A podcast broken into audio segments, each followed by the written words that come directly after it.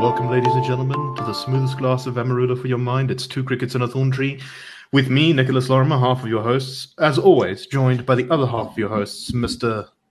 Gabriel Krauser. And today we're going to talk about a thing that is of great interest to me and of great um, Import for the world. import for the world, yes. And that is, of course, the defeat of the United States in Afghanistan, um, which we said we talked about last week. Uh, the show is a little bit late because I had a tussle with a enchilada that the enchilada got the better of. Um, and so I was ill for a couple of days. But anyway, Dude, that, I'm back. that sounds terrible. I think it was terrible. it was it was short lived, but quite exciting uh, for the for the short amount of time. Yeah, no, these things. Yeah, it's nice to remember that people still get sick in ways that have nothing to do with the plague. yes, yes, Food poisoning Uh, still happens, and so it goes. indeed, Yeah. indeed. Um, right. So I think it's going to be useful to divide this conversation to sec- essentially two sections, and uh, the first one is. Three sections. The first is just a very uh, quick overrun of the background, which I promise I will do as fast as I can, despite the fact that it sounds like I'm not. It's going to be the kind of thing that should take a long time. Then we're going to talk about the decision to withdraw. Uh, sorry. Then we're going to talk about how the decision to withdraw was carried out, um, and then the decision of whether to withdraw was a good one. So, how we got here, how the uh, the pullout was done, and whether the pullout should have been done. You happy with that, Gabriel? Yeah, Cool. I think that's good. Sorry, I'm just have a tomato in my mouth, and I think it's worth saying at the outset that this is a kind of um, this weekend. I was hanging out with some uh, world bankers, and the the, the joke was the joke was being rehearsed. I used to be uh, uh, an epidemiologist, and now I've become an Afghan expert.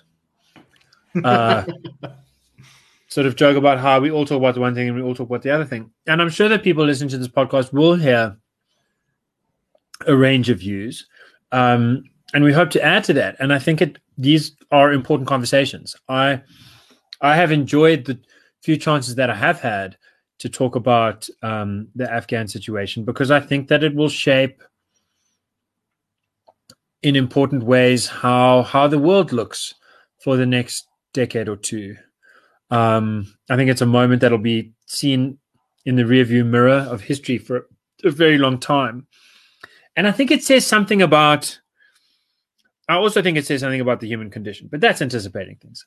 Let's get back to the the the, the basic Right. review. So, so how did we get here? Um, Afghanistan, as a country, sort of uh, kind of starts around the year 1747, so it's actually slightly older than the United States, uh, and that is it was part of a, a, a state called the Durrani Empire, um, which conquered parts of what is today Pakistan and even a little bit of India. Um, they ended up uh, fighting battles with the British, who, of course, were expanding their influence and control over India. And at some point in the mountains, kind of between what is now today the border of Pakistan and Afghanistan, uh, the two sides kind of agreed on a border uh, that was later solidified in agreements between the Russians and the British, um, who were competing for influence over the region. And basically, they established Afghanistan, Afghanistan's borders, not the country, as a kind of uh, buffer state between the influences of the two powers. Um, Can I just say one thing there? I because Yeah. I think people might not appreciate this. So in the 19th century, uh, and from the 18th century, Russia's expansionist program to break down to the Caspian Sea and to the Black Sea, especially to get through the Dardanelles to have access to the Mediterranean. This is an important kind of geostrategic interest after they figure out building St. Petersburg in the north is kind of great, but only for the summer. Because guess what happens in winter? It's cold Freeze. ice. You can't sail through. it. Okay. right. So they want to break down and have this sort of sea route, and then they want to sort of expand their way through. And then they see, hmm, well, our colony lands aren't doing so very nicely. Colony lands, expanded territory, uh, hard to tell the difference. Uh, but those British people with the spices in India and the Dutch and the Indonesia and the French people in what we now call Vietnam and so on, they're getting like a lot of trade and money and goods out of these regions that they control. So they kind of like the idea of breaking through to India themselves. Um, right. And and this is where uh, this is what Nick was talking about. Then the Brits are like, no, no, no, you don't want to go too close. Anyway, so right. was, there are all even called uh, it was called the Great Game um, for a long time. Yeah. Uh, so anyway, these two these these these two superpowers kind of fight sort of over Afghanistan mostly by proxy. The British invaded a couple of times. They have some nasty run-ins with the Afghans because Afghanistan, in terms of geography, is is basically mountains with some river valleys, um, and the river valleys are quite nice, and the mountains are quite hot. and so uh, uh, and it's, it's, difficult to control because even if you can control the river valleys, um, the the people can always go and hide in the mountains and pop down every now and again to raid you and cause trouble for you. Anyway, uh, during World War One, the Afghan government, which is sort of mostly independent by that point, although still kind of under British influence, um, uh, flirts with siding with the Germans, but ultimately doesn't. Uh, in the Second World War, I think they're too scared of the Soviets to do anything. Uh, and Afghanistan at this point is a is, is a kingdom called Afghanistan, and I believe in 1973 or so, a coup of communist generals backed by the Soviet Union overthrows the king of Afghanistan and tries to establish a socialist Soviet satellite state in Afghanistan. Which Something, is pretty rare. There's not yes. a lot of successes in terms of the Soviets. They had far more success in East Asia than in West Asia or the Middle East, as we call it, in terms of uh, sponsoring these kinds of much much easier for them in North Vietnam, North Korea, Beijing, and so on. Right, right. Usually places they had lots of soldiers. Uh, and of course, they did then send in a lot of soldiers to try and secure the Soviet allied state because it was just on the borders of the Soviet Union. And a lot of the local people of Afghanistan really didn't to uh, they didn't really like communism. They didn't like its anti-religious aspect. They didn't like some of its social programs. They didn't like the amount of foreign influence um, over over the, the, the government, and they didn't. And some of them didn't like the fact that they had gotten rid of the king. And so various groups start forming together to fight against the new communist government and against the Soviet troops, which are there supporting it. And these people begin to call themselves the Mujahideen, or sort of the holy warriors. And they come from a very diverse range of, of Afghanistan's sort of political background. Um, but generally speaking, they tend to be kind of at least partially religious in nature. They see their struggle as one defending Islam against uh, these sort of atheist communists and um, also defending Afghan people against foreign invaders. So they fight the Soviets for a long time. Uh, this doesn't go that well for the Soviets after a while, even though they make a lot of success and they they defeat a lot of Mujahideen groups. The Americans and the Pakistanis realize that they can probably uh, get something out of this, and so begin to funnel arms to various groups in, in, of the Mujahideen, who are who are not a united group. Actually, they're very divided uh, amongst themselves. There's lots of little factions and militias, and this is a recurring story in Afghan politics that continues even through to the current day. Um, you know, when you talk about a group like the Taliban, and we'll get to them in a minute, they're actually made up of a lot of little pieces that kind of mostly work together under a leader, but do sometimes do their own thing. Uh, crucially, in the aid the Americans are giving to the Mujahideen, they decide that they need to fund it, funnel it through Pakistan. So, in other words, Pakistan is going to do sort of 90% of the distribution of these goods now, Pakistan has a very interesting geostrategic problem with Afghanistan. And that is that the second largest ethnic group in Pakistan are the Pashtun people. The Pashtun people are also the majority group in Afghanistan, and they live very heavily along the border between Afghanistan and Pakistan.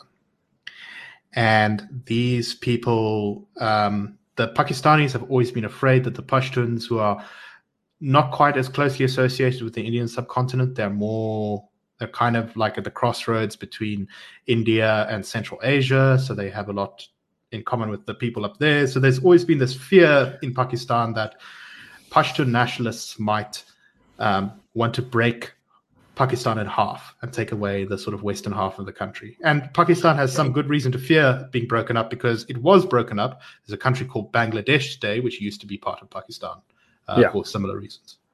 So, and if I can just uh, say one thing about the Pashtun. So, my understanding is that, you know, this is really racial.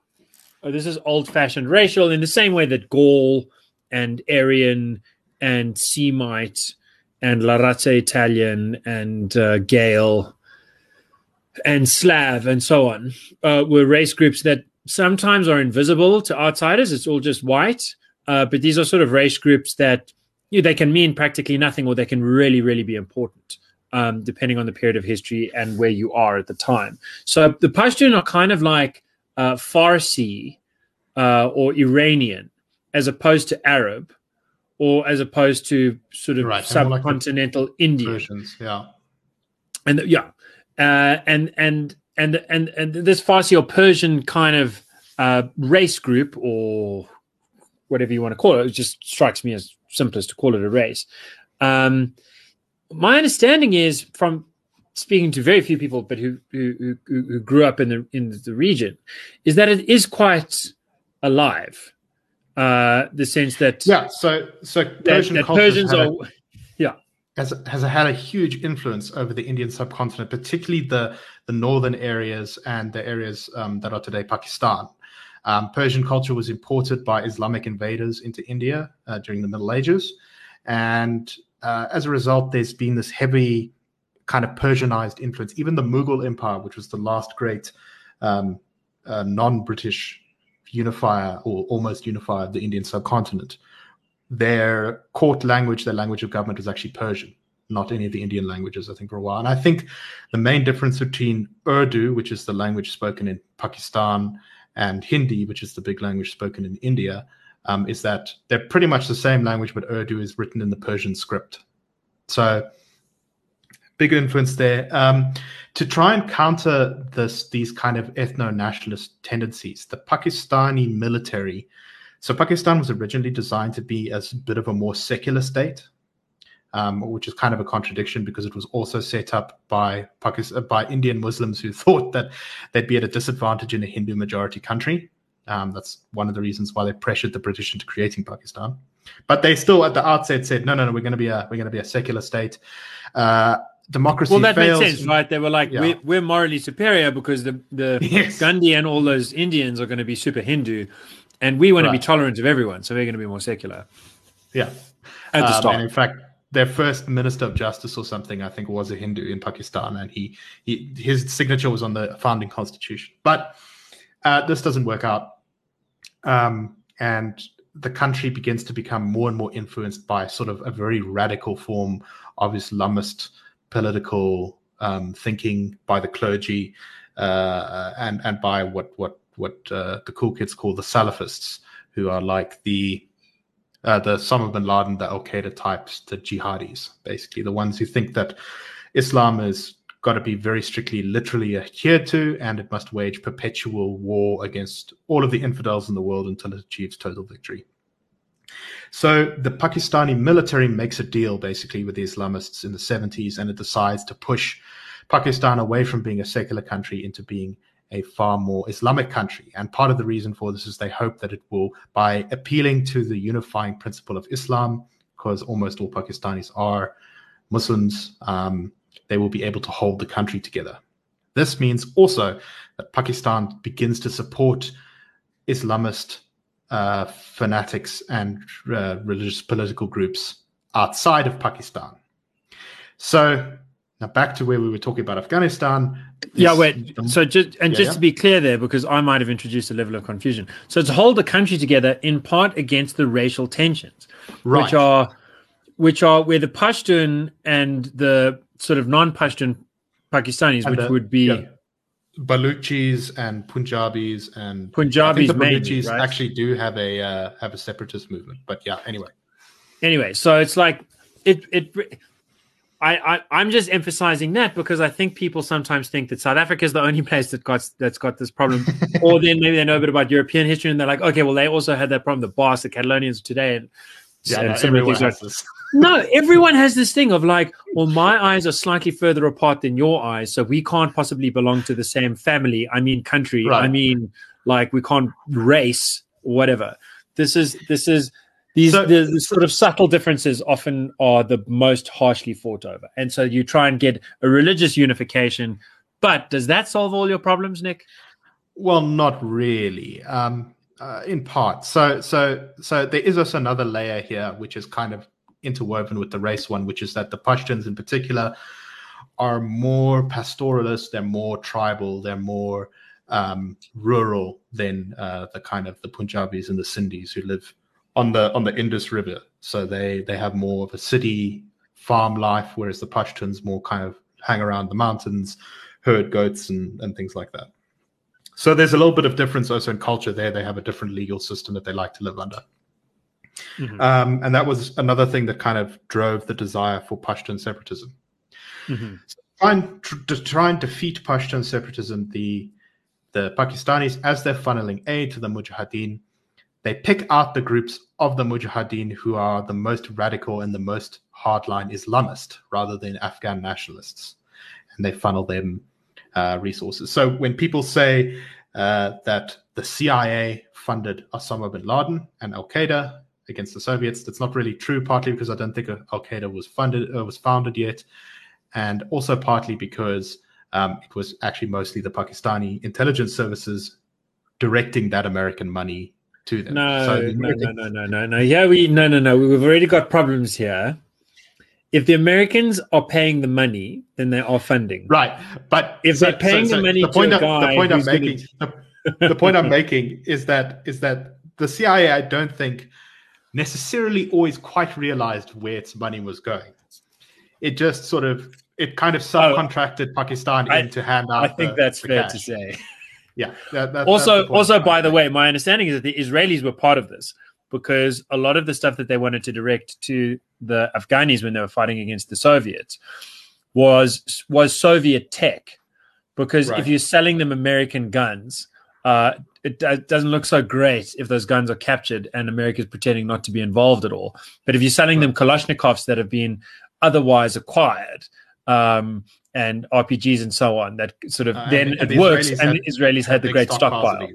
Yes. Right, right. So, I, and I think the Israelis too uh, were not always aware, certainly not always happy with where uh, their their goods were being directed in terms of picking out the most maximum uh, Islamist uh, groups rather than merely anti-Soviet groups. So, so the, the the fighting goes on. The Mujahideen are pretty successful. Eventually, uh, they really bleed the Soviets. The Soviets, as is their general way of dealing with problems, is they're pretty brutal.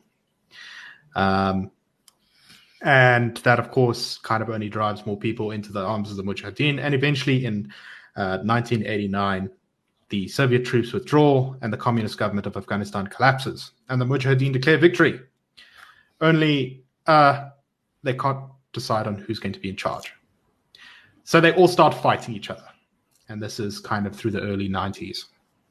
In 1994, a group of students um, who are part of a madrasa, so an Islamic religious school, come together and say, you know, we really think that the solution to all of our problems here is very, very, very hardline Islam. And that's really what's going to solve all the fighting in Afghanistan. And this group of students uh, then gets in contact with the Pakistani intelligence agency, said, hey, look, we were involved in the Mujahideen. Uh, we've worked with you guys before, and we think that a lot of Islam will be able to fix Afghanistan's problems. The Pashtun word for student is Taliban. And that is how the Taliban is founded. So the dum. Taliban I bet you didn't know that. yeah, that, dude, that's very good. So, so the Taliban. Also, another fun fact: um, the Taliban are founded in the city of Kandahar in southern Afghanistan. Kandahar. It's not entirely clear who it is named after, but the the sort of the most popular theory is that it is in fact named after Alexander the Great, who founded the city on his way through Afghanistan while he was Right. on his big conquering spree. So the Right. Taliban was founded in a city named after Alexander the Great. There's a fun historical fact. It is a and, and can I say something about the okay, yeah, no. I mean, we're still on the Taliban. We're not on Al Qaeda, but there is there's something delightful about the fact that the Taliban is like a student. It's it's basically the the Afghan fallists. Uh, of a sense, yeah. and the and Al Qaeda is like that sort of cream of the cream of the fallists, where you've got like the super wealthy um, sort of heirs of uh, the new regime, kind of trying to prove that they're still men of the people by being hardcore and radical. And uh, and my understanding is that's very much Osama bin Laden's um, biography. Is that he's he's born to a Yeah, he did a semester in Oxford. yeah, he's he's he's an heir. He's a princeling uh, who who wants to prove that he's still cool and legit and like you know, Right. uh, he, he basically he gets radicalized by um, a group of students in uh, Saudi Arabia, I think, when he was growing up. Uh, he, he was apparently, according to Osama bin Laden's mom, um, he was such a nice boy until he went off to school and met these weird people, and now that's what caused him to get. so university universities have long been same same problem by the way with Gavrilo Princip. Eh? Yeah, his mom said he was such a sweetie, and then he went to the gymnasium. Uh, and soon enough, he was assassinating uh, Archduke Franz Ferdinand and his That's wife. starting World War One, right? so um, Watch out for Anyway, school, that- guys. this is in this is in 1994. The Taliban are founded. There's only about 30 of them, but with Pakistani support, uh, they begin to take over the country. And by I think 1996, they've become the dominant faction in Afghanistan. They never control the whole country. Um, about a quarter of the country, a fifth of the country, remains controlled by a group called the United Front or the Northern Alliance, who are crucially mostly um, Uzbeks, Tajiks, and Hazars, who are different ethnic groups in, in Afghanistan and not Pashtuns, like the Taliban are.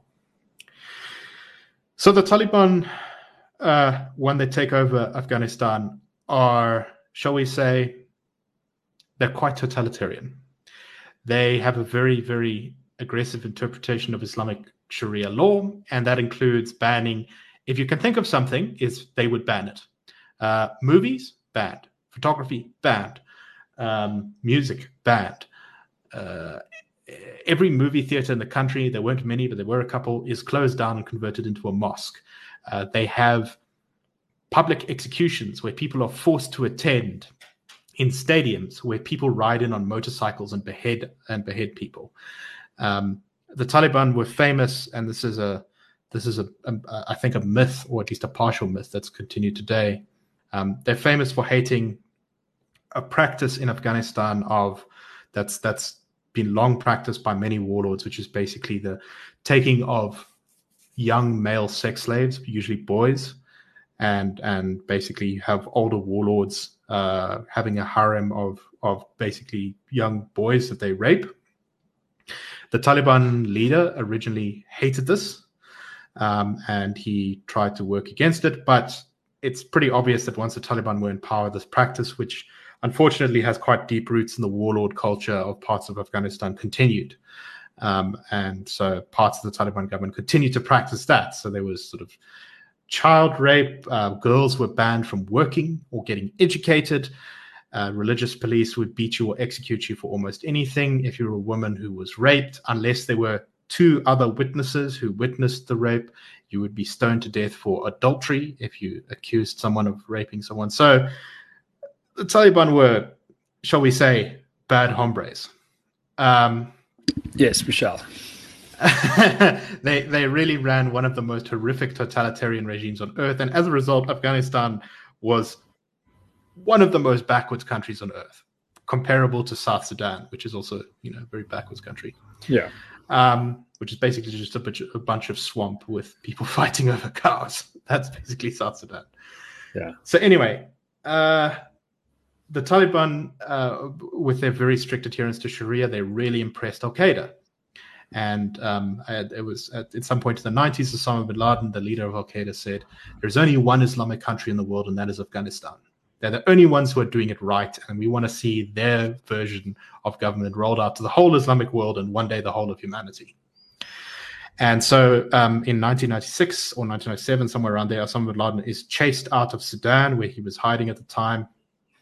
Um, and he flees then to Afghanistan, where the leader of the Taliban sets him up and basically says, Yeah, yeah, no, you can stay here. We'll protect you. You're our guest. We think you're a great fighter for the cause of Islam across the world, and going to protect you.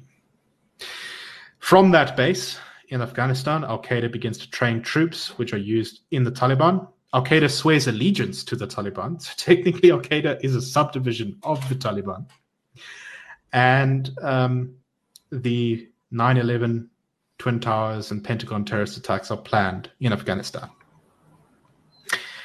And Osama bin Laden, um, basically, and his minions carry it out. From there, the US, shocked and horrified, number of intelligence failures lead to the thing not really being properly detected. It goes ahead, and afterwards, the Americans are out for blood. And they say to Afghanistan, give us Osama bin Laden, or we're going to invade. And the Taliban says something along the lines of they had several different versions to some media the leader said, no, he's our guest. We're not just going to kick our guest out. Um, in other versions, they said that they weren't going to hand him over to the Americans, but they were going to encourage him to leave, but weren't really going to force him, which is kind of a bit. right. But then there was the option. It did seem like the Americans had the viable option of driving, of of getting the Afghans to say, look, if it's going to be hand him over or you guys invade our country, then we will kick him out of our country. Uh, it's it's it's not you can yeah, find him in Pakistan, but but yeah. anyway, the, they don't they don't ultimately fall to the American ultimatum. And so the Americans invade, and what they do is they go to the Northern Alliance, um, who've been fighting the Taliban for all these years, and together with basically suitcases of money, some special forces teams, some aircraft, they push the Taliban completely out of Afghanistan pretty quickly. Um, crucially, just in that early period, period, some of Al Qaeda's leadership are caught in some caves in a place called Tora Bora. And I think it's close to the Pakistani border, or it might be just over it. And the American government decides, oh, no, we're not going to go after them there because we risk angering Pakistan. And of course, Pakistan is still basically supporting uh, the Taliban through all of this. And of course, as we talked about in our previous episode on Afghanistan, the Talib, uh, Pakistan is being supported by the US still. So the Americans are paying Pakistan to pay their uh, their enemies in effect. Um, and this is a this is a trend that repeats. So the Americans have now knocked the Taliban out of Afghanistan, and they think, well, what are we going to do now? I mean, if we hand it over to the Northern Alliance, Maybe they're not able to control the country; it just falls into chaos. Uh, maybe you know we hand it over to our allies here, and then the Taliban comes back into power, and then we've just got the same problem again because the Taliban will just begin rearming Al Qaeda. So let's see if we can build an alternative state that'll last the test of time. Let's see if we can set up a state, and hopefully some good will come out of it. Hopefully it'll you know be a bit of a democracy, help girls go to school, get jobs, and will ensure a more stable region that is more in our interest. And so begins the project of nation building in Afghanistan. Uh, for the first 10 years or so, there's a lot of US troops in the country. There's a lot of fighting, but casualties are, compared to most wars across history, relatively low. Um, they uh, they spend a lot of money on setting up an Afghan government. And the first elections in Afghanistan in, I think, 2002 go much better than anyone expected. Um, everyone sort of expects them to be plagued pretty much by kind of violence and total chaos. And they actually go, I wouldn't say great, but not that terribly. Um, and so a lot of people begin to be quite hopeful that this new Afghan state, which officially calls itself the Islamic Republic of Afghanistan, will be able to last the test of time. Anyway, the Americans continue to pile huge amounts of money into Afghanistan I, during this time. Yeah, let me just intercede to say, I remember the the conversations at the time when Afghanistan adopted this name, is the, the is the Islamic Republic of Afghanistan. That's right, I got it right. And there was there was, you know, not all Americans were happy with that. They thought if we're going to do this nation building thing, you can't call it an Islamic republic. That's sort of part of the problem. Is we went there to get rid of Islamic terrorism, and uh, I mean, this happens under Bush rather than under Obama, and the, the tenor of things is a bit different. But even then, there was there was the sense of compromise being an important and a necessary ingredient for making this thing ever work. That nation building does not mean building a nation in America's own image, um, and that if if a country you know wants to enshrine a connection between church and state, which is different to the U.S. and France, then you've got to find a way to make that work. After all, in the UK, it can work. In Sweden, it can work.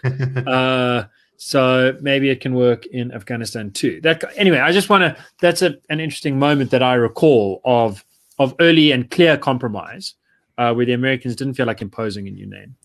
Uh, so what happens from that point? Well, um, the Americans invade Iraq, and that becomes very much the main focus of the Bush administration. Afghanistan is kind of left sort of on the sidelines. Um, they don't really focus on it. They don't spend a lot of time thinking about how they're going to spend their money and resources there when building the state.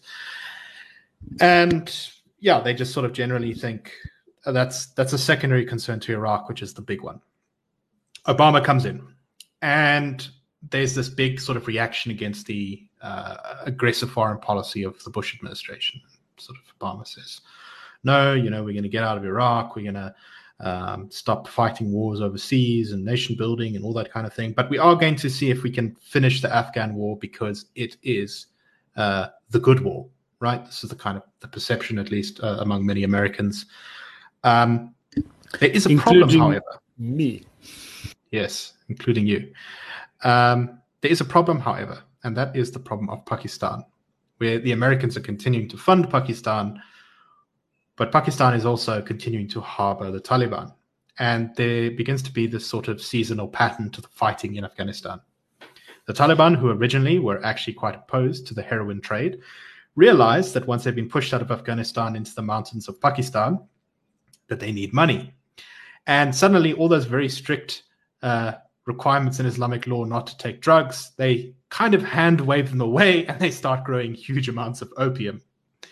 Uh, which are then uh, sold uh, onto the black market and actually helps to drive some of the the, the, the heroin uh, price reductions in the world that we've seen in the last 20 years. Um, the Pakistanis also are basically sheltering them. The Americans can't properly send forces into Pakistan because there's so much cooperation between the Pakistani military and the Taliban. Um, anytime the Americans try to raid across the border, the Pakistan, the, the Taliban are able to just escape because they're given forewarning of it.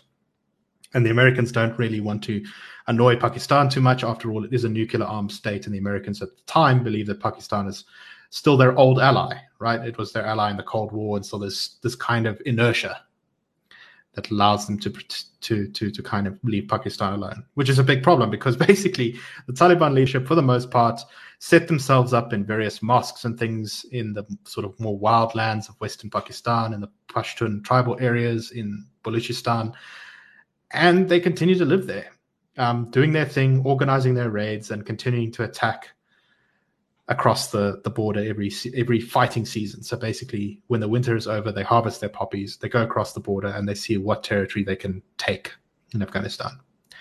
And this keeps happening again and again and again. All right, let me just also add: they don't just harvest; they also refine. They yeah, they were into beneficiation. Yes, that's very tractors there in C. Um, anyway, so the Americans uh, uh, Obama's administration, according to H.R. McMaster, who was a U.S. commander in Afghanistan for some of this period and Iraq, he says that his impression of a lot of their officials on the ground was actually that America was really the problem in Afghanistan. And that the only reason anyone was really mad at them was because of their awful imperialism, and that state building, the Afghan state, was kind of an impossible, futile task and they should really just spend the money on kind of NGO things turning a blind eye towards corrupt practices and various things like that, and just sort of let them get on with it. It's fine, you know. The sooner we get out and the less we have to do with this place, the better. And roundabout, I think it's 2013, 2014, the Americans seriously begin to withdraw their troops, and they leave, I think, about 8,000 troops in the country. Uh, they also have relatively few casualties. I think they lose about 15 troops a year or less on average between about 2010 and or at least 2012 2013 and instead most of the fighting is which, then done yep which which we should just explain uh, since we're going through this in such detail is in part because of the second surge which takes place under obama right. and right. and basically the situation there is obama says in order to get out we need to really double down on being in there and the and and and this kind of reminds certainly reminded me of South Korea, but it, it reminds reminded others of of surges that America had partaken in um, in Vietnam, in South Korea, and so on. Uh, some in South America, but I don't know those cases so well. And sometimes it worked really well. Sometimes it really worked very badly. And in this case, it seems to have worked well. The proof of the pudding being in those casualty numbers after the fact, uh, and in the fact that in the last 18 months before now, uh, there were in fact no American casualties, I think. And yeah, no confirmed American casualties, and longer than that, no casualties coming from the Brits. But in terms of casualties, uh, we should, uh, it cannot go without saying that while the Americans suffered pretty light losses uh, because of the ratio, really because of the cost ratio per soldier. Uh, and and this is something that that political scientists uh, are not surprised by. The theory has always been that a democracy is a is a strange kind of state to fight a non-existential war. An existential war where you you know self-defense. If you lose, you're going to be crushed, annihilated, taken over. Something like World War II for the Brits against the Nazis or the Soviets against the Nazis. Uh, but then this is an optional war, right? No one thinks that if Afghanistan, if Kabul isn't taken, that uh, Washington, D.C. is going to be taken. Optional wars, democracies don't tolerate for very long, standardly, uh, because of the cost in blood and treasure, eventually creating uh, unpopularity. And this is important to important kind of a steamy point, right? Which is that when you first go to war, there's usually a rally around the flag effect, uh, which is really good for the incumbent politically. Uh, even people who didn't like them will get behind them. And you very much saw that in American politics, uh, both Afghanistan and Iraq, huge bipartisan, bipartisan support.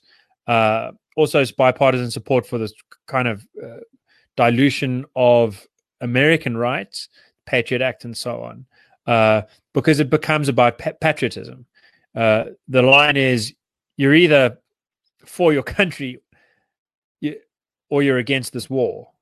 There, there's no kind of being for this country and being against this war. But that effect then the pendulum swings the other way. And the, the cost in blood and treasure sits as a stain on the hands of the incumbent. Um, and and that's a big problem politically. So so they generally don't last very long. And the way to make them last longer is to is to change the ratio of, of blood to treasure, so that you're spending more and more money per soldier. Uh, and that's but there's yeah, also another the reason. Afghan, the Afghan casualties. I just want to finish by saying the Afghan casualties were huge, hundreds right. of thousands. That's that's that's what I wanted to, to, catch on. So, the Americans had established or helped establish the Afghan National Army, which was the the Islamic Republic's uh, army to fight the Taliban. And they, the Americans, essentially kind of made a deal, especially in 2013. The Afghan National Army kind yeah, of wins. Yeah, the Afghan National Army would take the, the would pay the blood, and the Americans would provide the treasure. Right, that was a lot of the way this was done. So the Americans would provide air support, logistics support, training, and the Afghans would be the ones going into the firefights, doing the fighting and the dying um, to defeat the Taliban and this sort of worked. The the fluctuation there were fluctuations in the war back and forth. Um, in 2015, a drone strike in Pakistan killed the leader of the Taliban. Um, he was he was actually had just crossed over. He'd gone into Iran to try and negotiate support with the Iranians, who actually were originally enemies of the Taliban, but had since have since warmed up to them. Um, and on his and that's a Sunni Shia thing.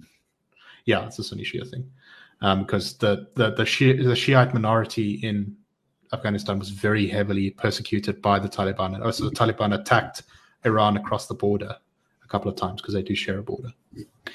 But um, the Iranians believe that the Americans are more of a threat than the Taliban, so they were basically willing to look the other way and ally with them.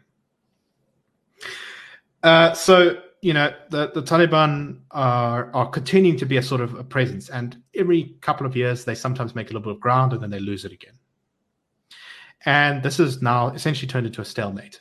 The Americans and the Afghans can't defeat the Taliban because the Taliban are backed by Pakistan and basically safe in Pakistan. But due to American logistical support, the Taliban can't really defeat the Afghan National Army. And it's in this atmosphere that uh, Trump kind of comes to election and he says, no, no, we're going to pull out of this war. And so they go ahead and begin making a deal with the Taliban. A lot of American political analysts and foreign affairs people say the only way this war ends is by a political settlement between the Taliban and the Afghan national government. But um, the Americans, I think, start to prioritize the peace deal over their aims in the country. And one of the first big problems is they do not invite the Islamic Republic of Afghanistan's government officials to the negotiations with the Taliban. They cut them out and, of the deal completely. And I remember Nicholas being outraged by this. This yes. is during this is during the Trump era.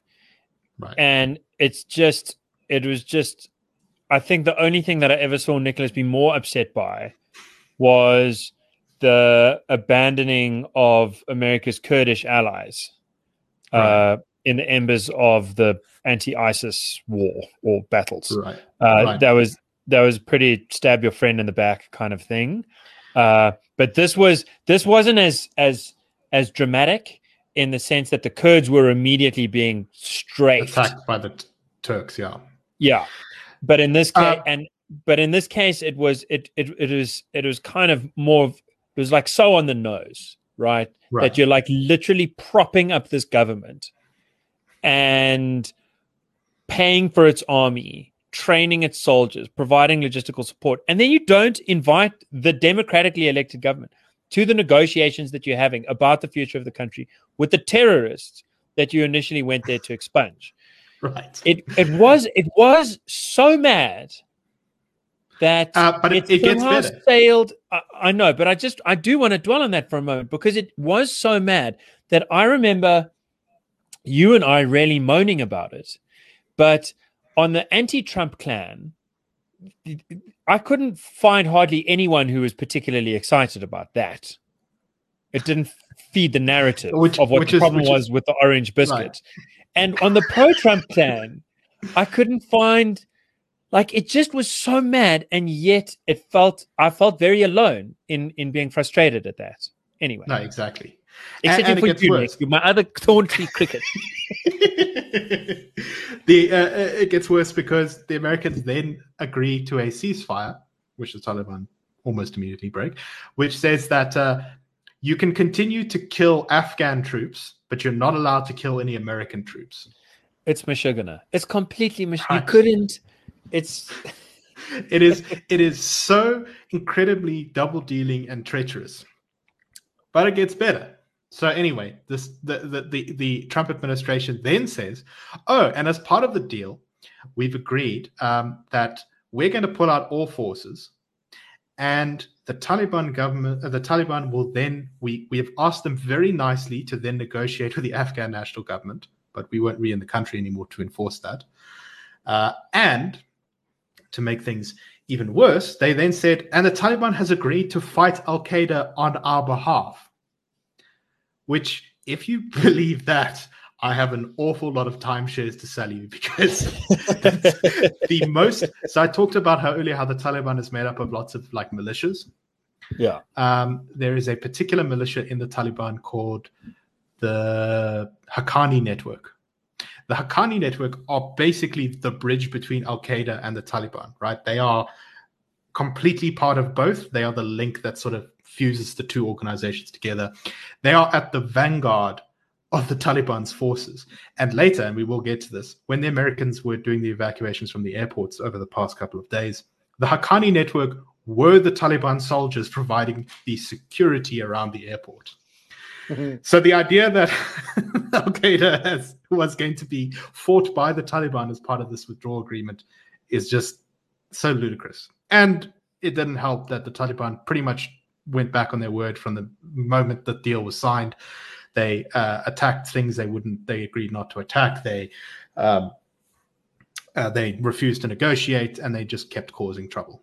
Anyway, so this sort of stalemate continued, and by this point, the American the number of American troops in Afghanistan was around, I think, two thousand five hundred.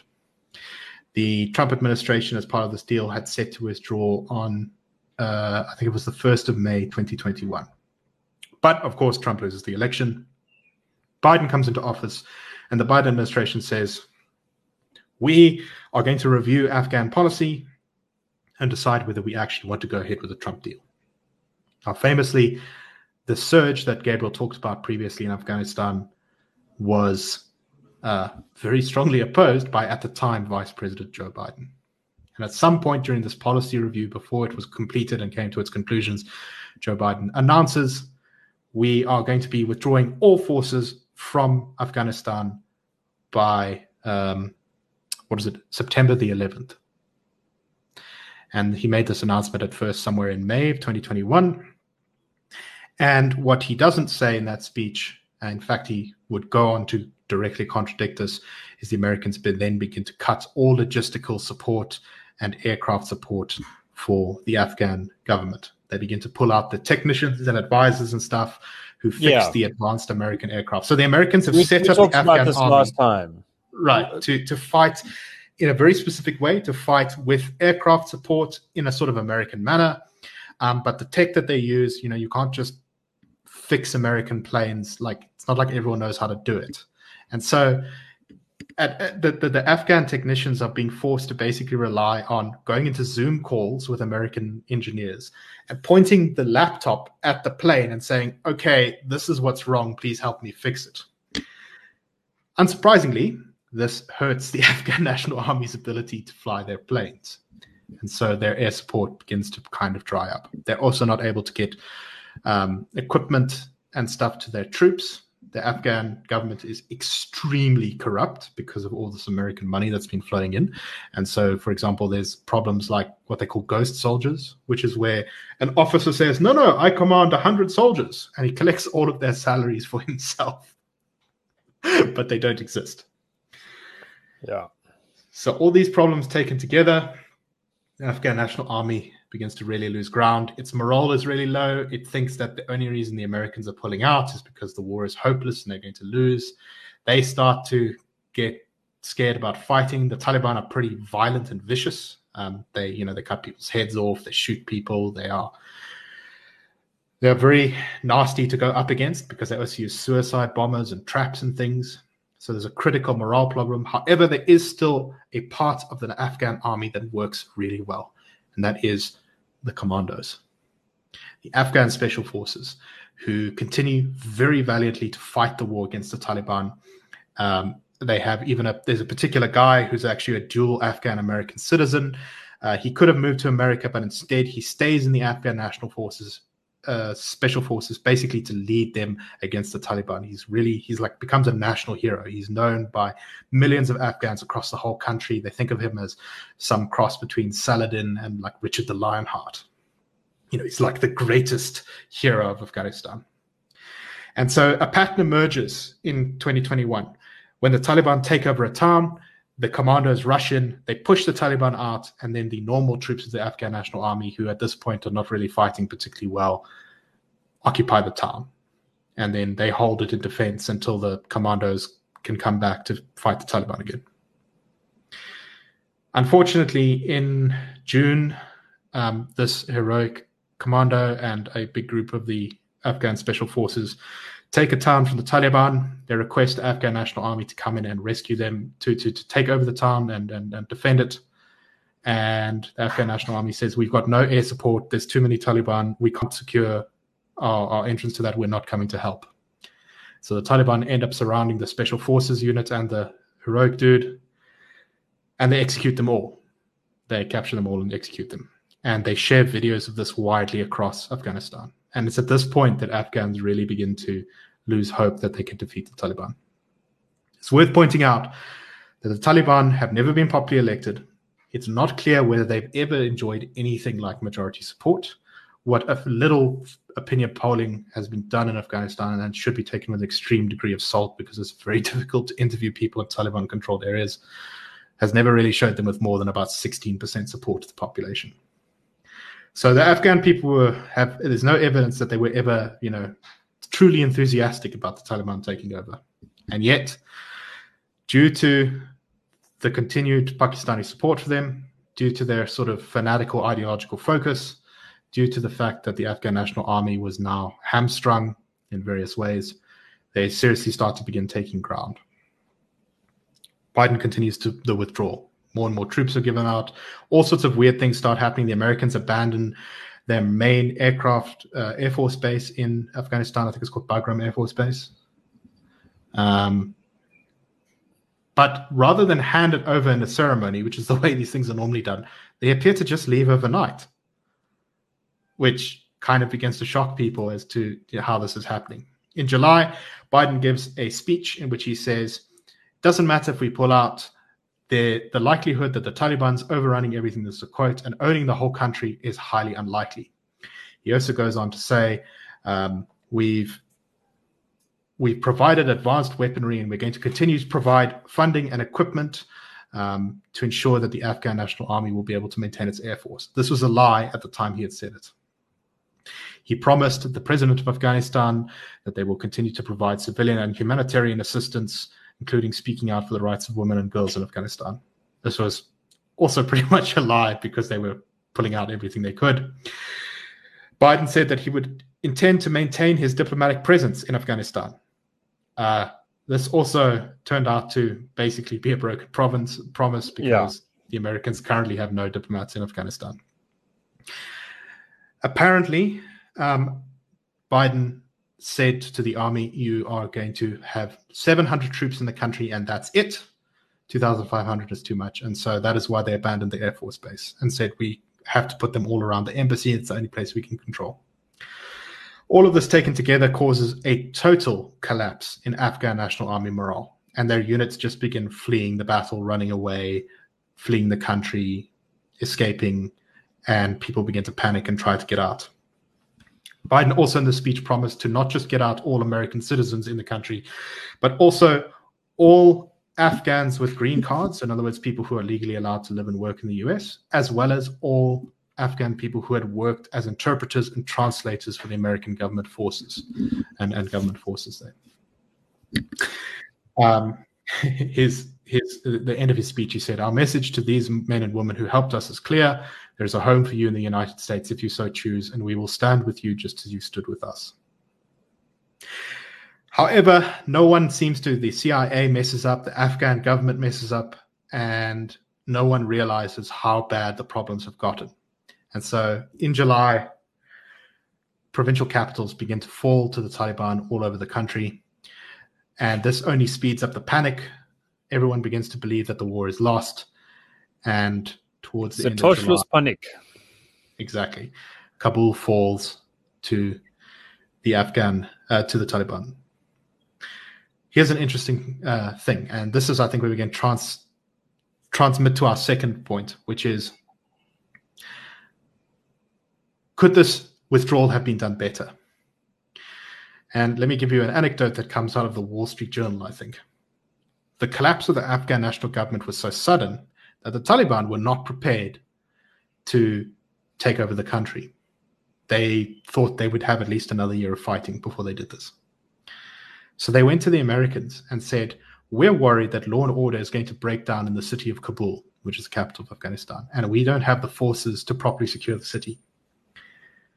So we are okay if you take over Kabul and in return for you maintaining law and order in Kabul, we will allow you to withdraw all the people you want to withdraw, and then we will take over the city after you leave, and then we will declare victory.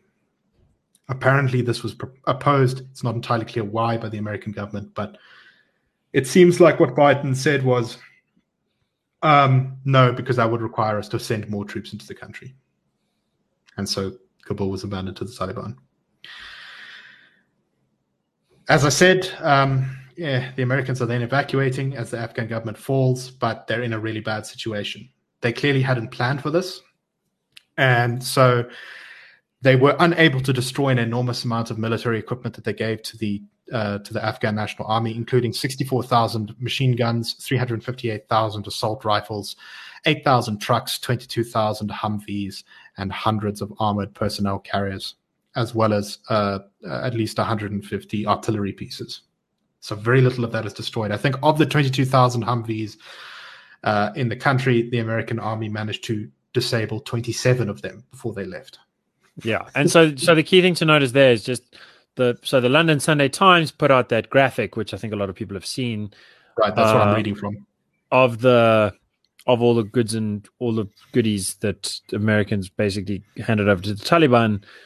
Um, the aeroplanes, for the same reason that Nicholas described in relation to the uh, is, uh, Islamic. Re- Republic, it, it, airplanes may be going to be quite difficult.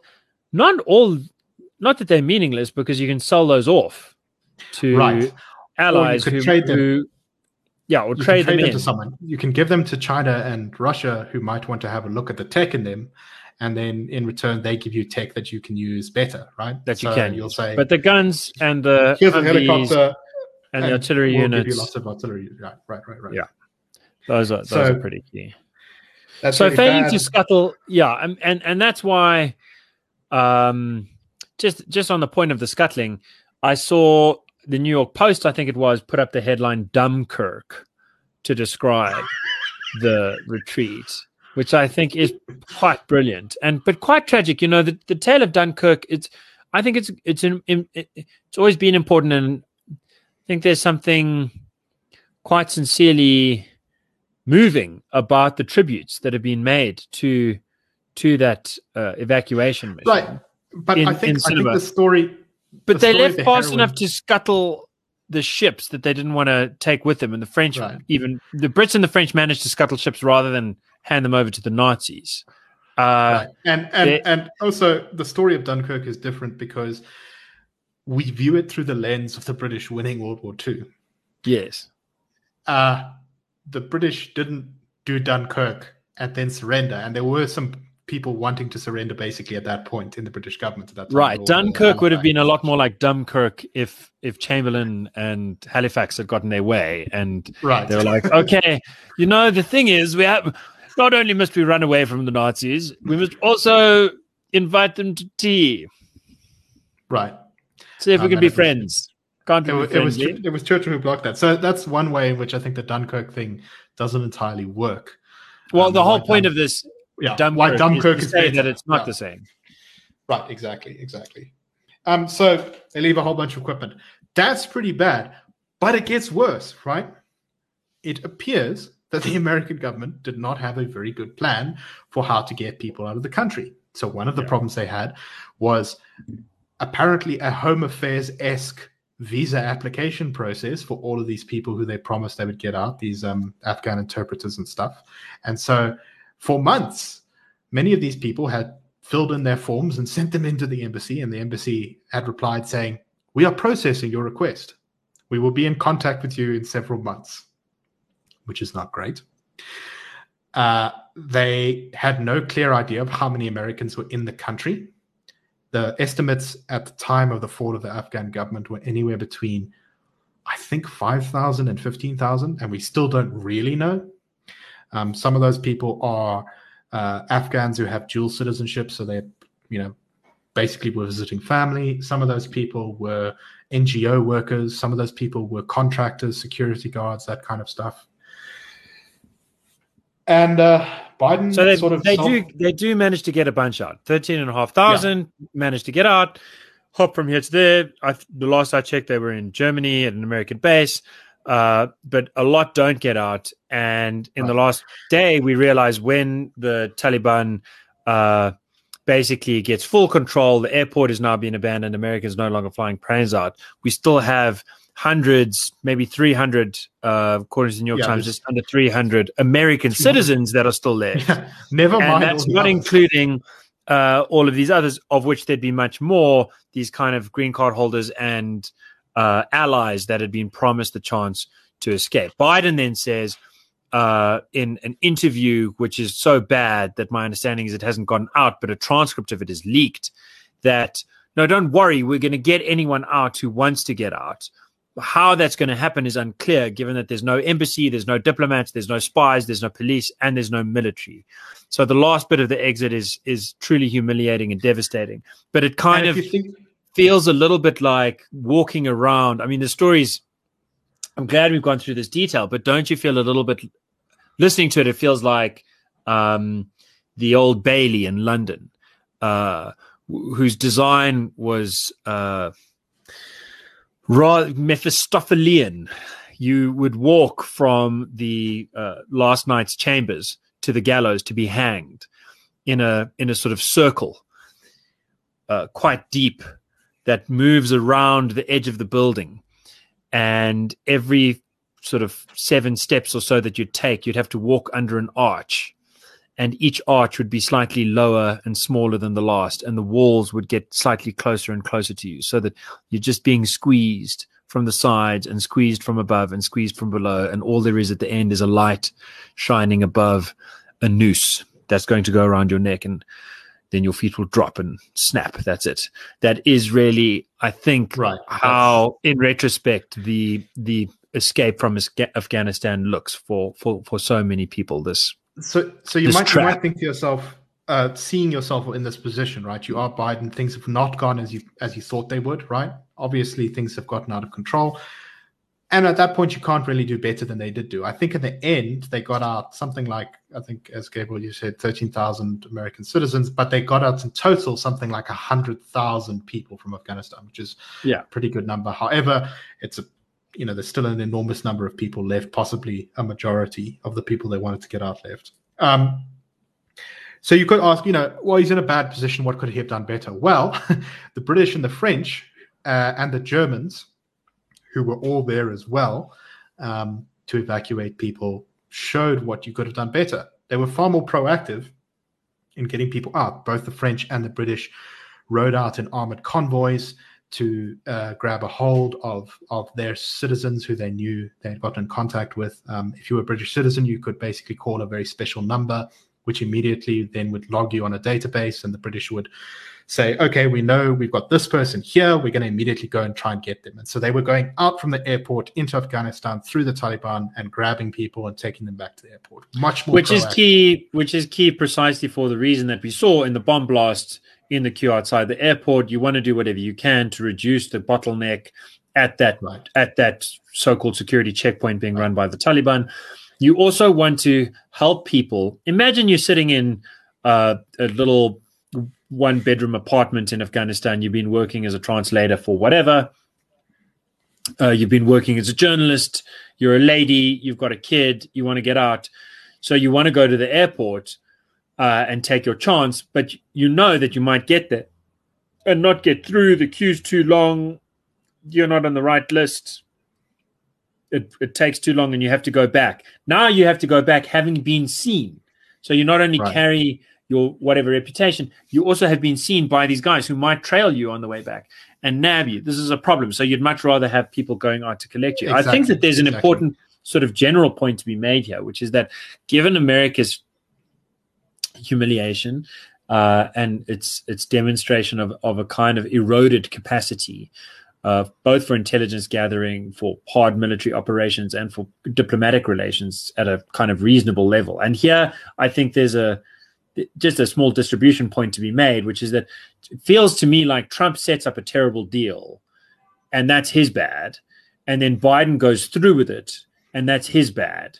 Uh, but Biden probably but, does it even worse than if it had been done originally. Because if anything, if anything, he makes it more hasty and desperate. Right. Um, but so this does this does sort of mean for now it's a very important time to think about those B League players like the United Kingdom, like Germany, like uh, Japan going forward, like uh, France, and in that regard, um, just draw attention to a move made by the European Central Court I believe it is, which is just um, deemed illegal France's attempt to keep its own military outside of European law passed almost two, 20 years ago by France, labor law, which says that you have to give workers um, like 11 hours to sleep every day and you can't make them work more than 48 hours a week or something like that. is the most European Union thing I've ever heard in my life. so France made this a European law long ago but then they realize that it's a problem for their military because you can't run a military if they have to have two day weekends the whole time. So then they said, no, no, no, no, no, no, no, no. This does not apply to our military. And that worked until it didn't. And then the central court said, no, no, no, no, no, no. It has to apply to everyone unless they're literally in battle. Uh, so France's military has just been kind of kicked in the in the between the legs. Uh, at a time when it really is the case that it and the Germans and whatever uh, need need to be more Stepping robust. fill the, yeah, fill the less. hole that's been left by the Americans. And let me just make another point on this, which is so I just talked about how the French and the British were doing these proactive operations while the Americans weren't. Well, it gets worse than that. According to some of the British commanders there, the American commanders asked them not to do it because it was making America look bad. Uh, it's a disgrace, man. It's a disgrace. Denied. But yeah. you know that's shocking. So, on the question of could the evacuation have been done better? Yes, absolutely. There can be no absolutely. doubt. Absolutely, it is. It is basically about as bad as it could have gone, except if I don't know there'd been storms that prevented the planes from landing or something like that. Uh, or right. I don't know, or or, or or, the Taliban had decided to set up a giant rocket outside the airport. Um, and through this, the Taliban surrounded the airport. They kept, they basically agreed to a ceasefire with the Americans. Well, just and, hold on there. Just hold on there. Yeah. Can I push back against that point? I don't right. think it could have been worse. If the Taliban had set up um, rocket, rocket launches outside the airport to sort of shoot down airplanes full of innocent people, the Americans then I think American mood would shift. Yeah. And there are clearly some Americans who are not happy with this withdrawal, but a lot of Americans are very war weary and very sympathetic to those who say just get, get out there. If if the Taliban was bombing the airport and rocket launching airplanes out of the sky that are flying with American innocents, then I think that mood shifts again. And then you have boots returned to the ground. You at least yeah, have airstrikes against key I think Taliban you're right. positions. I think you're completely so, right. So in that sense, America has taken as much damage in terms of blood and treasure and prestige as it, as it possibly could without right. retaliating. Oh, but there's one more wrinkle here too, right? So the Taliban they set up these checkpoints around the thing, and as I mentioned earlier, uh, the, the, they put their Al Qaeda affiliates in charge of manning those checkpoints, which is not great to begin with. Um, they then also began preventing certain people from getting through to the airport, despite their promises yeah. that they wouldn't be otherwise. And this is this yeah. is the Taliban have discovered a new superpower. It's called lying. Yeah. Um, they've realized that if you just tell the international media the complete opposite of what you're going to do, a lot of people will buy it, at least sort of.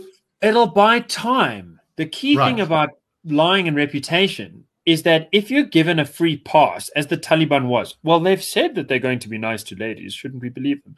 If people who trust, this was Hitler's great uh, uh, superpower too, right? right he's like some guys like Churchill will will not believe me no matter what, and and that's because they've established their reputation, they've established what this guy's really after, they've established what moral uh, guardrails don't exist in this case. But other people kind of want to be sympathetic, so they'll believe what you say, and then they will pull that back, but it'll buy you time. And in that amount of time, you get to do something which is amazing. And this is kind of from a military perspective, the grand lesson that, as if it needed to be taught again, uh, in the difference between holding a position and taking a position in terms of how much it costs. For America to hold the positions that it had, had become very cheap in right. the sense specifically of, of, of blood, no casualties in the last 18 months. And before that, as Nicholas was saying, very low average casualties per year.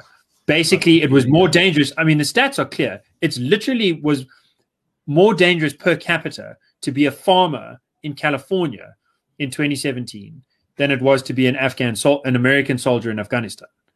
And farming isn't unusually um, farming is much more dangerous than being a lawyer, and being a lawyer is more dangerous than being an accountant.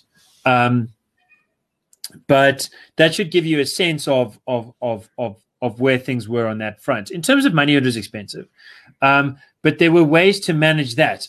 My my oh my, how different would it be if one now wanted to take Kabul back? It yeah. would be practically unfeasible given America's fiscal position. It's hugely overextended because of the COVID relief and the infrastructure plans that it has going forward. It just can't borrow money, and short of borrowing money, it can't afford um, to to to try and retake Kabul, uh, much less more of Afghanistan, without uh, having to redirect so many of its resources from the rest of the world that it would be uh, devastating right. to to those peacekeeping efforts. So it was kind of affordable to stay in, unaffordable to get out and go back in. And so then the question is, so they can't go back in. Is this is this a net gain? And and uh, I'm I am sort of pushing us through into the third thing because I think on the second question, yeah, we're very over time. Exit, could the well. exit have been done better? For sure, the exit could have been done better. And this is not just retrospective stuff. I mean, you can also look at the an interesting question that emerges from Biden's speaking. And this is to me the first time that I felt I that Biden has. Oh, okay, so one last thing on could this exit have been done better? I have been sympathetic towards Biden this year, in part because America seemed to be doing really well, and it was like, give these guys a break. You know, they've got the, the most amazing vaccine drive and Operation Warp Speed. You can give, give the credit to Trump. You can give it the credit to actual American innovators and bureaucrats who who really made their vaccine programs amazing. Uh, but their economy seemed to be opening up huge economic growth. A lot of it's sugar money, uh, which is a problem. You know, diabetes, you get a nice high, but then you get a terrible low. Okay, whatever. America was having its moments, and I particularly wanted to be sympathetic towards Biden and felt sympathetic towards him because I found myself trapped in this position where I was like, at some point last year saying, dude, I do think this guy may be so old that he might be senile. I think that might be a reason uh, that he shouldn't get back in there. He gets back in there. He's making good speeches, and Donald Trump is flipping, not responding the right way to an assault on the Capitol. And I thought, okay, maybe I need to recalibrate a little bit. But here, and I think that's good. One has to recalibrate. More sympathy for Biden. But here, less sympathy for Biden. I mean, he's dude, I think it's clear that he has lied. And but one of the yeah. lies where maybe he's lied, maybe he hasn't, but it seems very likely we'll figure this out quite soon. Um, is in terms of what he knew, what he'd been advised by the military at the time when he said the Taliban stands no chance they're going to get there by December at the earliest. Was he being told by by his chief intelligence officers that the Taliban was in such a weak state and that the Islamic Republic's army was in such a strong state that even removing the logistics, pulling the rug out from underneath it, the army is going to hold back the Taliban at least for the rest of the year. Was he told that unequivocally, or was he told maybe it's not going to be like that? In which case so, he's lied. Either way, it's devastating right. because either it means that the military advice that he was getting was useless, or it means that he's misrepresenting the military advice that he was getting. And those documents, I believe, will be declassified because this is the kind of thing yeah. that the yeah. that the Yanks will chase after. But so that's no, to think- say, generally it's been done badly. Generally, it was predictably done badly. We'll find out more details about that. But let's shift since we agree that the execution of the withdrawal was bad as quickly as we can. Let's just give it 10 minutes to wrap this up. Was pulling out the right strategy after all? Maybe maybe it was and it could have been done better and it's devastating that there are people that have been trapped in the noose and their necks have been snapped on TV, off TV. Um, but this has been a bloody affair all along. Is Afghani casualties are in the hundreds of thousands. Um, this is a graveyard of empires. There's nothing to do there. America had to get out, uh, and and that's that. So, so um, right idea, wrong implementation. As, as I have as I have said before, I am a bit of a mad interventionist, so it may not surprise you to say that I think that the answer to this question was no. Um, they should not have gotten out.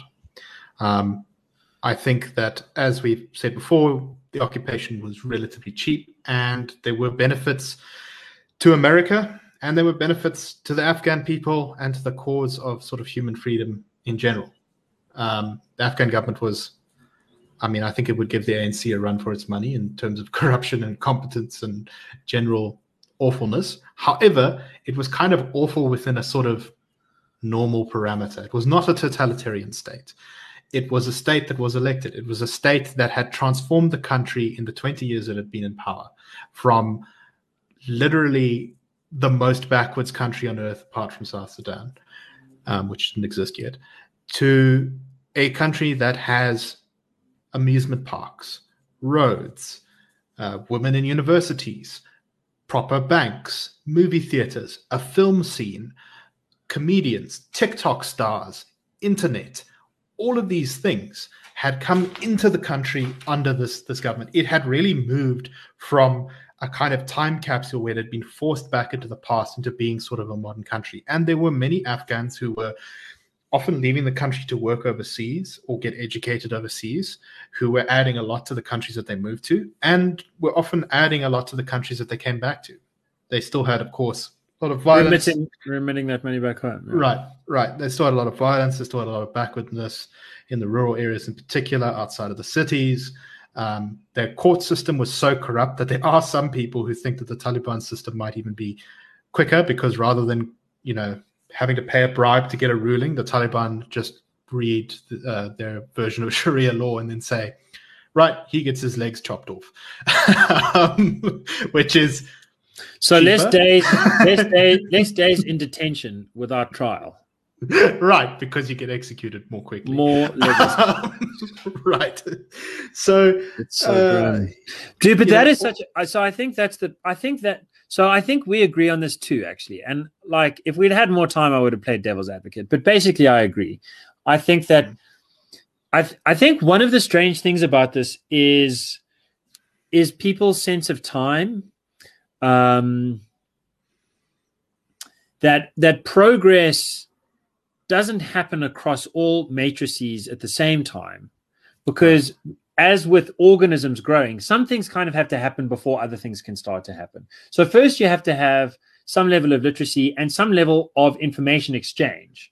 And when Nicholas is talking about like the movie scene and the TikTok stars, I mean, that's symbolizing the fact that people are exchanging information in a way that wasn't happening in Afghanistan before. This is not just right. we in this little side of the hill have no idea who they on that other side of the hill are a problem that they've had in Afghanistan, a problem that's happened that people have had in the Balkans forever, which is part of the reason the Balkans were Balkanized. It's such a mess, right?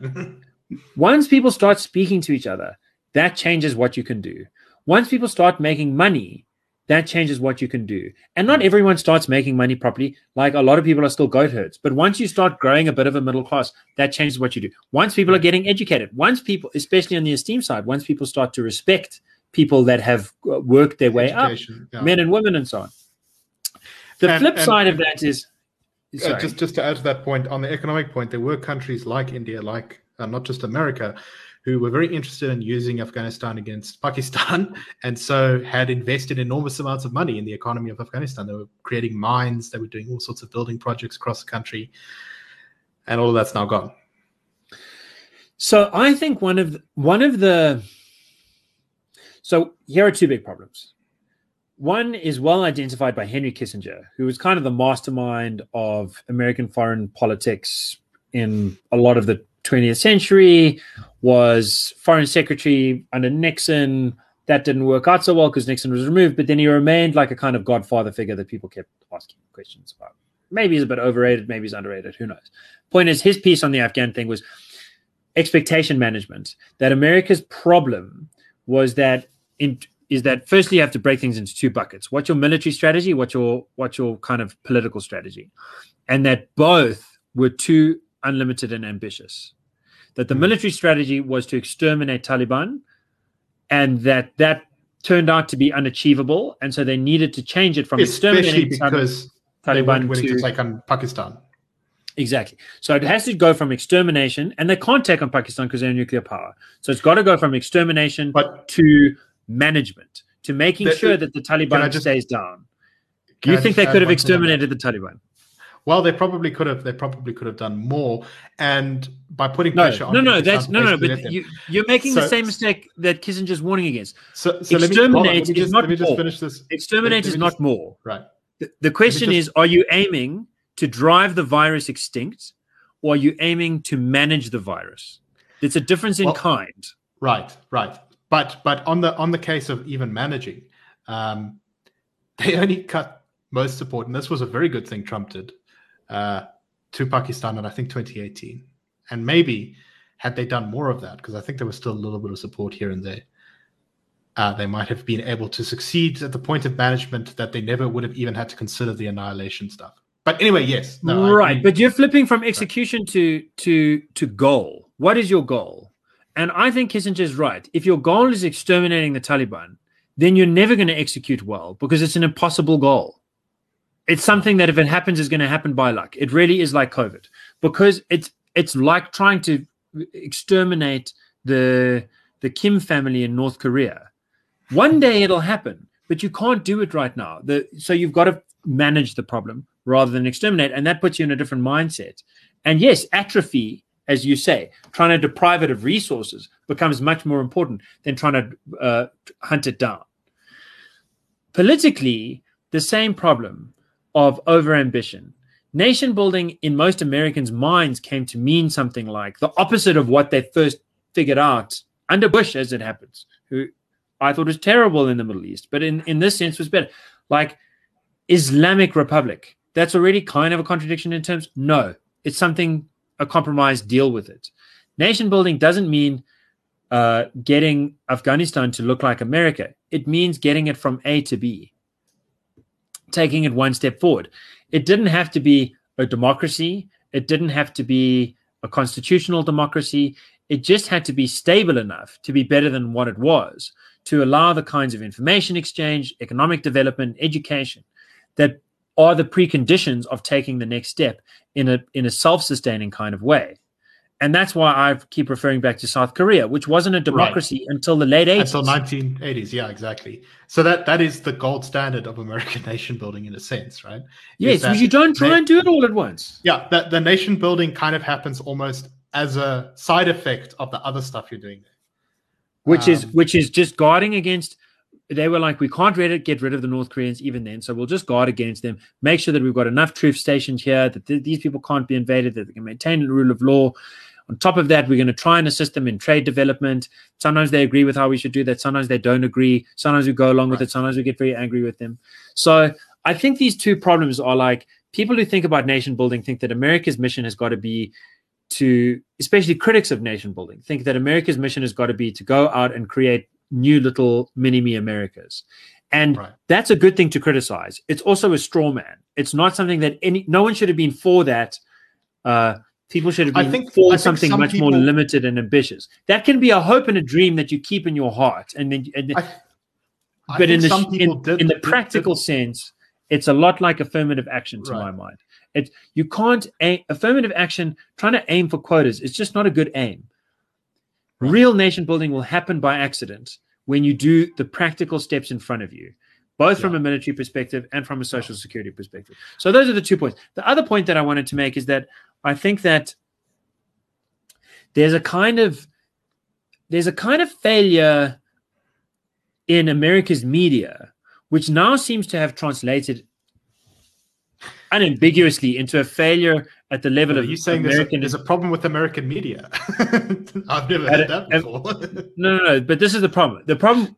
This was a media problem, but it seems to have. I mean, it's demonstrably become a, a major scale administrative problem, and it's the problem of picking out kinds, of picking out kinds of problems. So the United Kingdom is a different kind of country to South Africa. that is because of how wealthy it is, first and foremost. That means its problems are different kinds of problems to our problems. Secondarily, it's because of the institutions, the kinds of institutions it has, the quality of its bureaucrats, the trust its people have in slow, unwieldy, and debatable processes, discursive practices, voting back and forth, peaceful exchanges of power, all of those traditions, mores, customs, institutions, and actual hard wealth mean that there is something to be said for first world problems, developmental problems, third world problems. As for individuals, so too for states. There are just different kinds of problems. And the first world problems are serious. If you're depressed because you can't figure out how to make a meaningful life in a situation where you've had a nice education and your parents have left you a house, so you're never going to want for food or shelter, uh, that's a that's a nightmare. You have to. It's it's very important once you're at that level of Maslow's needs to figure out how to get some purpose in life uh, by adding value to others or art or whatever it is. There are also very real problems when you don't have food and you don't have shelter, and and I think that it's just so common sense, and it's the kind of thing that Max Weber was into, and it's part of the reason that I think he's still sort of super great and underrated political scientists from the 20th century, is to match your solutions oriented thinking to that kind of problem categorization. So that if the problem is that you're going to a super backward, brutal, underdeveloped, violent country, then the solutions that you bring to bear are largely going to be in terms of violence. They're going to be about shooting bad guys and making it hard for bad guys to shoot good guys. Right. In South Africa, you've got a very different kind of problem.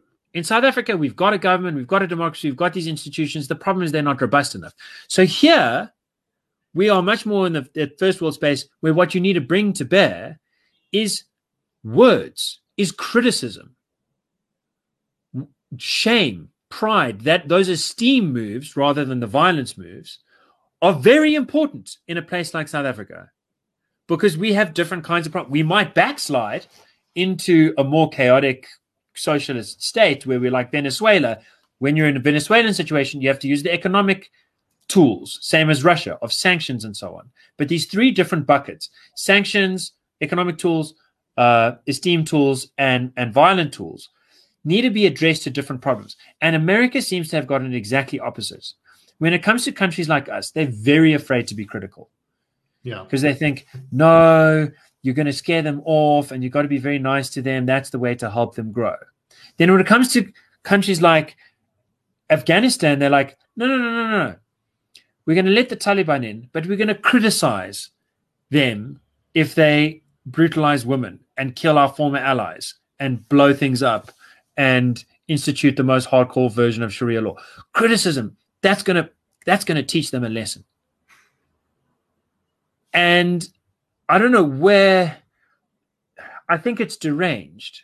I think that it would be much better if they were applying hardcore criticism to us, applying hardcore power to protect their allies, and and and and kind of ultimately, I think, staying as much out of the economic game as possible. Now that they've done a little bit of dungus with uh, with China to to really try and encourage free trade, I think would be very good. But that's that's a kind of broader point. I think that the, the, the application of that point to this case is simply that America seems to have miscalibrated what kind of trouble Afghanistan was in, what kind of trouble that would bring it in if it pulled out, and what kind of tools it has to hand to deal with this. And right now, my final line on this is the headline Biden spokesperson will not label the relationship between Washington and the Taliban, says it's, quote, hard to define. that is a signature failure in diplomatic relations. If you can't define the relationship that you have with someone that you've been, with an entity you've been in negotiations with, to whom you have effectively handed over, let's say, $10 billion worth of hard material, with whom you have basically signed a deal that writes out the previous government that you were supporting, where you've clearly been, I mean, it's going to be amazing if America isn't hardcorely fingered for bribing the Taliban left and right to get what Yeah. they have gotten out of them. If in that situation you can't define the relationship, it's because you've been played. There's no surer sign that you are the you're the you're the mistress you know you're the you're the you're the like unacknowledged mistress the one that no one's allowed The to really woman. know about. You're there we go that's the phrase i'm looking for. You're the other one if you can't define the relationship that's because you're not this person's true love you're not their true enemy you're just you're you're in a kind of shameful place. And and i think that for america to get itself out of this hole doesn't require reinvading it can't do that and it must be very careful of doing anything in any other country.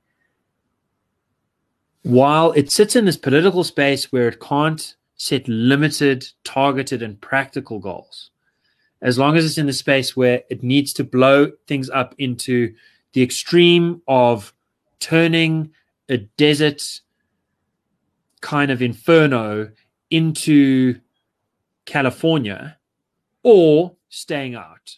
Those binaries of all the way in for full victory or stay all the way out. That kind of thinking has has gotten it into trouble. It has to have more limited political ambitions, in my opinion. And and it's going to have to figure out how to match problems, particular problems to particular kinds of tools to achieve that before it's going to be able to do anything. And and the depressing thing is that I don't think America's even beginning to to confront that in a serious way. Yeah, you've got Kissinger. Yeah, you've got the National Review. You've got some people at Foreign Policy kind of talking in these terms. But I think most Americans are are still trapped by this like boo yay problem, where it's like boo boo Biden, this is all is bad, or boo boo America for being there in the per- first place. Yay, Biden. Super reductionist, super defensive, super uncurious uh, mentality, which I think is really at the heart of of how they've screwed up so badly. I think it is a kind of switching off of the mind. This is Yeah, too this I- is too bad to be unlucky. This is stupid. This is properly stupid. What's happened? I, I agree. I agree completely with that. And I think I think one of the big questions the Americans are going to really have to ask themselves now: Are they going to be a global power, or are they going to be an island? Um, and we Little can we can talk is. about that. Yeah, we can talk about that. I think at another episode because this one is very long now, um, and it is something that needs to be unpacked properly. Uh, before we go on to recommendations, I want to just give you one last little fact. Between 1996 and 2001, the Taliban had a national anthem for Afghanistan. Right, the official name of the Taliban government was the Islam- Islamic Emirate of Afghanistan. Do you know what the translated title of their uh, national anthem was? Um, no. Let me, let me give it to you. This is the home of the brave. Hmm.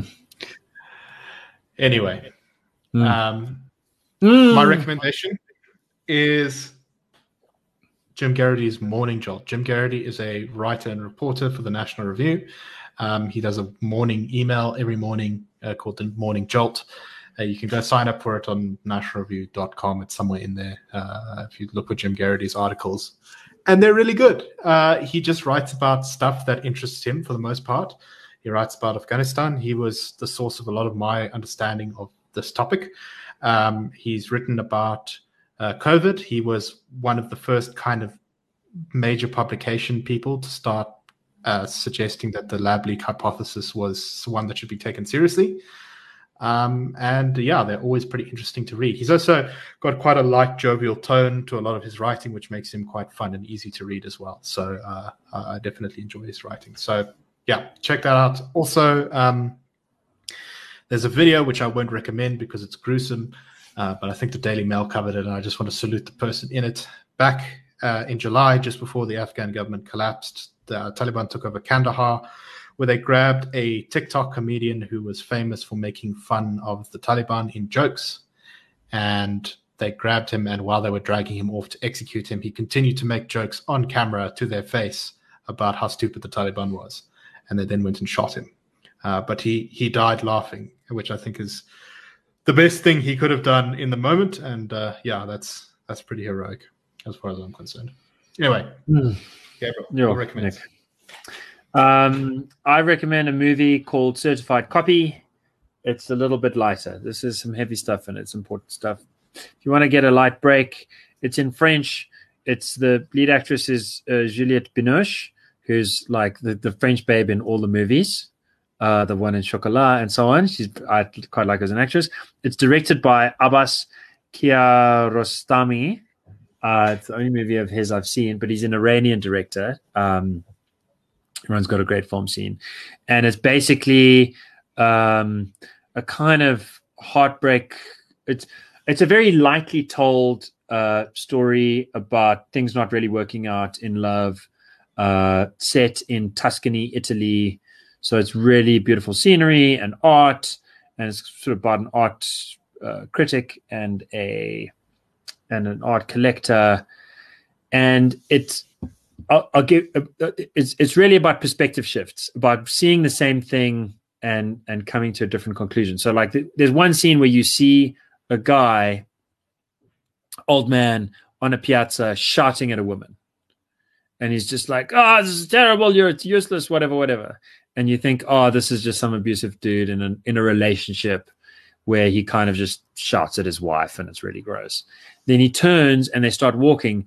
And the way he's holding her hand and the sort of earphone coming out of his ear, you realize he's on the phone and you think he's probably blind. He's being led by her then you go and meet them, and then you realize, no, no, no, he's totally full sighted. He was on the phone, not shouting at her, but he just likes holding her hand a little bit like someone who's being led because he's quite a touchy feely guy with his wife, and he's being so angry, and he wants her to just know that you know he's he's he, like he loves her and he's cuddly guy, and she says to shout at this person who's like screwed up their hotel reservation.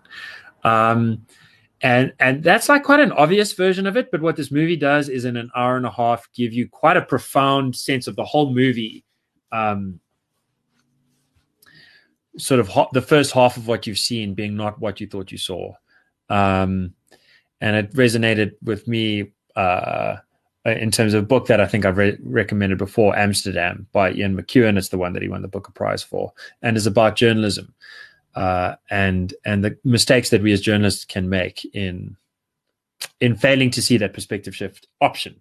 Anyway, so those are my recommendations.